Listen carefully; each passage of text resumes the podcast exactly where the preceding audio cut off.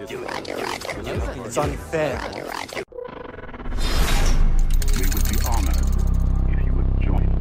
Hey guys, and welcome to today's episode. So, for those who don't know, the Solo A Star Wars Story premiere was yesterday. And on Twitter, the critics that Disney invited out to see the film have gone to give their spoiler free opinions on it. Now, before I read these, let me just mention that these aren't us regular fans giving our take on it. These are basically like the Last Jedi press critiques, which, as we saw, had a vast difference between the fan ratings, so keep that in mind as I read these and take them with a grain of sand, if you will. You know what I mean until we actually get to see the movie in about two weeks for ourselves. So, one tweet says it takes a bit for it to find its feet and for Alden to turn on enough charm to make you forget that he's not Harrison Ford.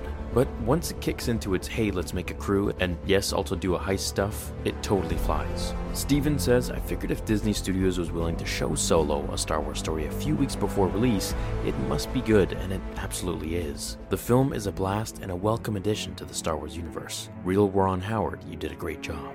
This is the grungiest, most grunt level blue collar Star Wars ever, and I am here for it. Alden Ehrenreich is the real deal. Thandie Newton is who I want to be when I grow up, and Phoebe Waller-Bridge's L3. Well, we'll talk about that later. Solo, a Star Wars story, is a goddamn delight. It's a non stop adventure packed with way more emotion than you are expecting. You'll have a smile on your face the whole time and leave eager for more. Boom! Solo, a Star Wars story, loved it. Stay off the internet, avoid spoilers. Great job, real Ron Howard and cast. It's really good, fun as hell. It's a straight intergalactic heist movie, kind of refreshing to see a Star Wars movie without Death Star or the Rebellion's fate at stake. Alden is super impressive as Han, but L3 might be my favorite new character. Got out of Solo, a Star Wars story, and I'm completely floored. This movie seriously holds up. I was on the edge of my seat and had so much fun watching it. Interviewing the stars of the film tomorrow. Cannot wait. Wow, just come out of Solo Star Wars story and can confirm it's kinda a blast. Donald Glover was as perfect as expected, but Alden has swagger to match and spare.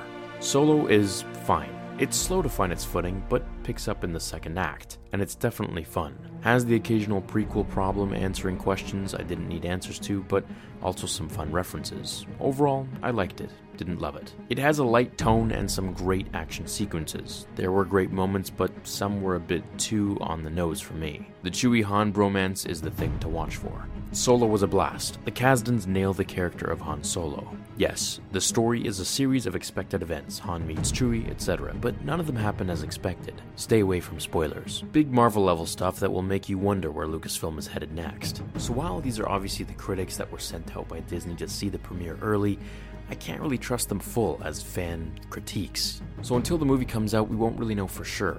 As for what I think about it, well, I haven't seen it yet, but I'm pretty excited. I think it's going to be a really fun film, and the fact that Ray Park, who played Darth Maul, was at the premiere kind of makes me believe that my theory about Darth Maul being in the film might be true. I guess only time will tell. So, are you excited for the film? If you are, let me know down below. Thanks for watching, guys, and I will see you all in the next episode of Star Wars Theory. Until then, my fellow Jedi and Sith friends, remember The Force will be with you always.